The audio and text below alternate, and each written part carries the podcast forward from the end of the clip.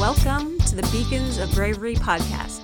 I'm your host, Carrie Norman, former perfectionist, people pleaser, and rule follower who woke up one day and realized I'd been living somebody else's dream because of my fear of stepping outside the lines. That's why I started this podcast to interview authors, entrepreneurs, and everyday people who learn to overcome their fears and obstacles in order to live the life of their dreams, shine the light on how we can live the life of our dreams.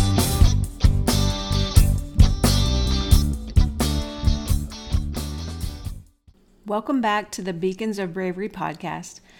I'm so grateful that you're joining me again today, and I've enjoyed the feedback from you on previous episodes.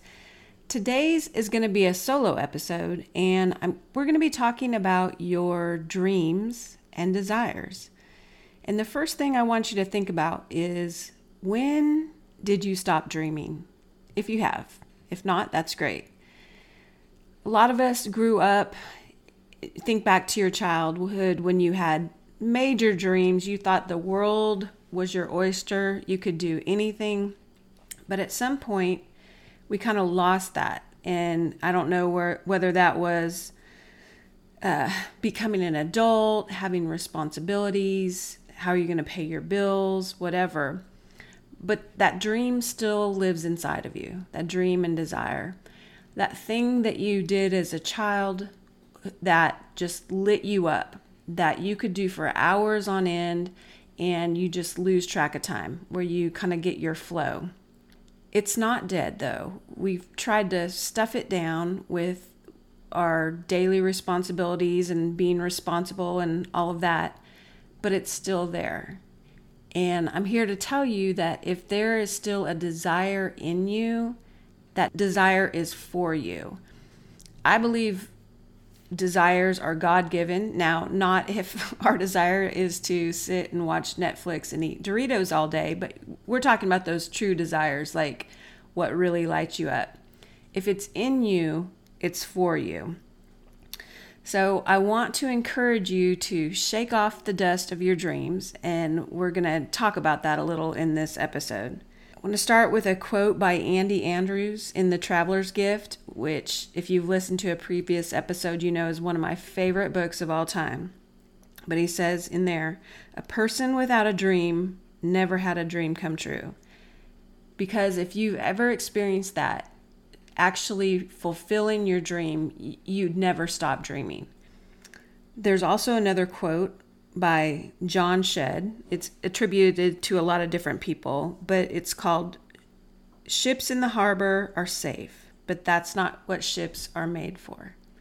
So, a lot of us are living our safe, little, comfy lives in our comfort zone, but we're ships. We're, we're ships that are meant to sail, that are meant to do and serve other people. I've also heard it been said that the desire in your heart is there for a reason. It's a signal that someone needs what you have to give. Somebody is singing is sending out a help, an SOS, I need help. And what you have, your gifts, your light inside of you can be the thing that helps somebody else. So my encouragement is not to stay in that safe harbor, but to go out and try to pursue your dreams. Today, I want to start off by telling you about one of our beacons who is a historical figure who you may or may not have heard of. I hadn't heard of her, and her name's Bessie Coleman. She was the first African American pilot, and you might think, oh, big deal, but wait till you hear the time frame that she did this in. She was born in 1892 in the United States in a very small town in Texas, Atlanta, Texas. Her and her family later moved to Waxahachie, Texas, which is also a smaller town where they were, you know, involved in the cotton industry. She went to school. She loved school, had to walk four miles each way to go to school, and her education was interrupted by the cotton season each year. But she discovered reading and she loved it. It was her favorite pastime and she read biographies of other African American people who had done just extraordinary things like George Washington Carver. And eventually she she had big aspirations. They it wasn't narrowed down yet, but she knew she was going to be something. Eventually she moved to Chicago where her brothers lived. One of her older brothers had um, been in World War One by that point. She was like around 20 at that time.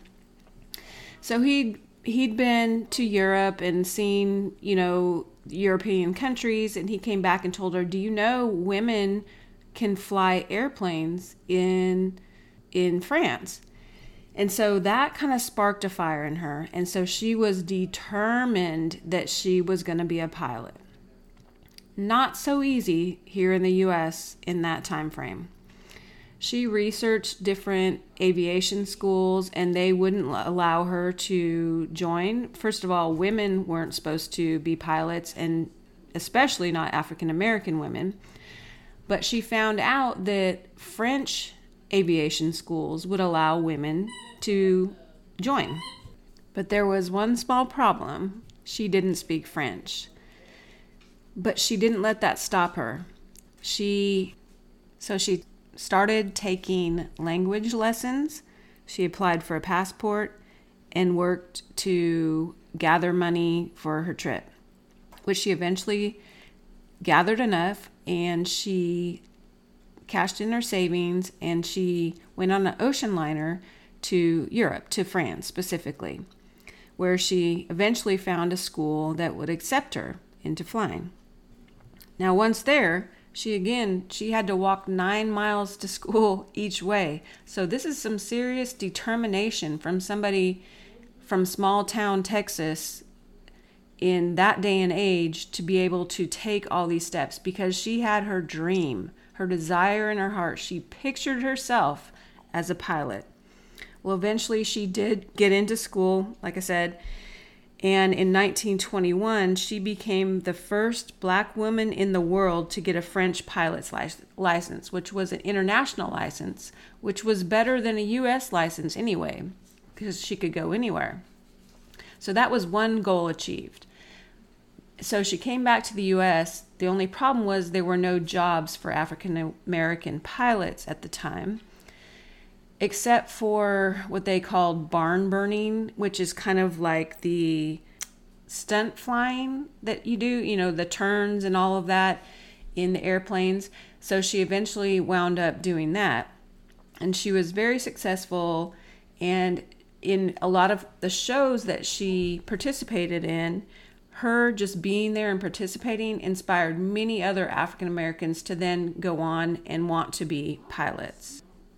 Just overall, she faced obstacle after obstacle in pursuit of her dream, but she had it set in her mind that that's what she was going to do, and she did it. And she inspired others to do more than they thought they could do, which is really why I consider her a beacon who shone the light for other people to show them the way to live their dreams.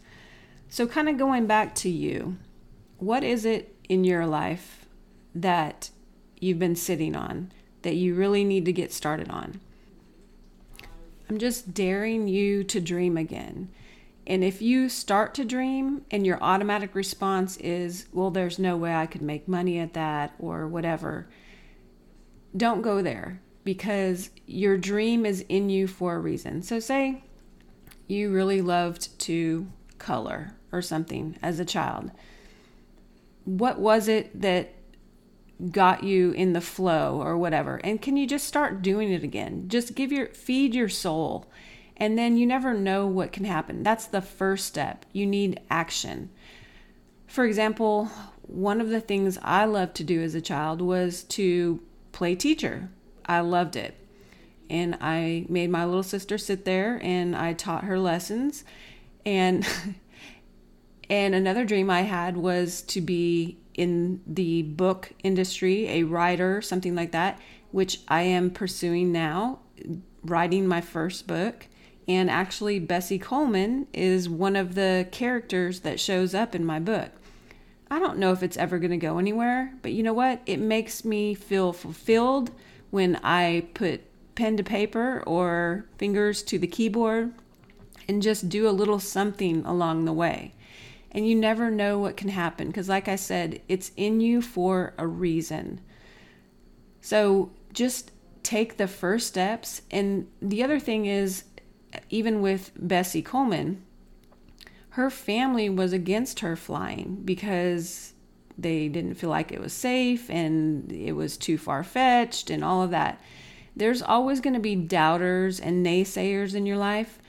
But as you've heard on previous episodes, one of the Jim Rohn quotes, you are the sum of the five people you spend the most time with. How about you find five people who are pursuing things that go along with your dream? A beacon for you. We all need somebody to show the way, somebody to show that it can be done, just like Bessie Coleman did. She showed others that, yeah, it can be so far fetched, but you can still do it. So find that person who's done that weird, crazy thing that you have in your heart, or maybe you'll be the first one. Somebody out there needs you. They're they're calling for your help, and that's why that's why the desire is in you. So I hope you've enjoyed this short little episode that gave you a burst of inspiration to get back to your dreams. Write them down. Just think of your perfect day. What would my perfect day be doing? And then work back from there and do a little of it every day. And I'm taking my own advice here too. Anyway, I hope you go out there and have a great week. And contact me if this had any effect on you or you were inspired in any way. Thank you for listening to the Beacons of Bravery podcast. If you enjoyed the show, I would love it if you would go and rate and review the show and also share it with somebody who you think would benefit from listening to the message. I would also love to connect with you on Instagram, or you can email me at beaconsofbravery at gmail.com. I hope something that you heard today will help you go out and live a more joy filled, inspired life. Don't keep playing it safe, be brave today. And of course, a huge shout out to Steve Denny for providing the music for this podcast.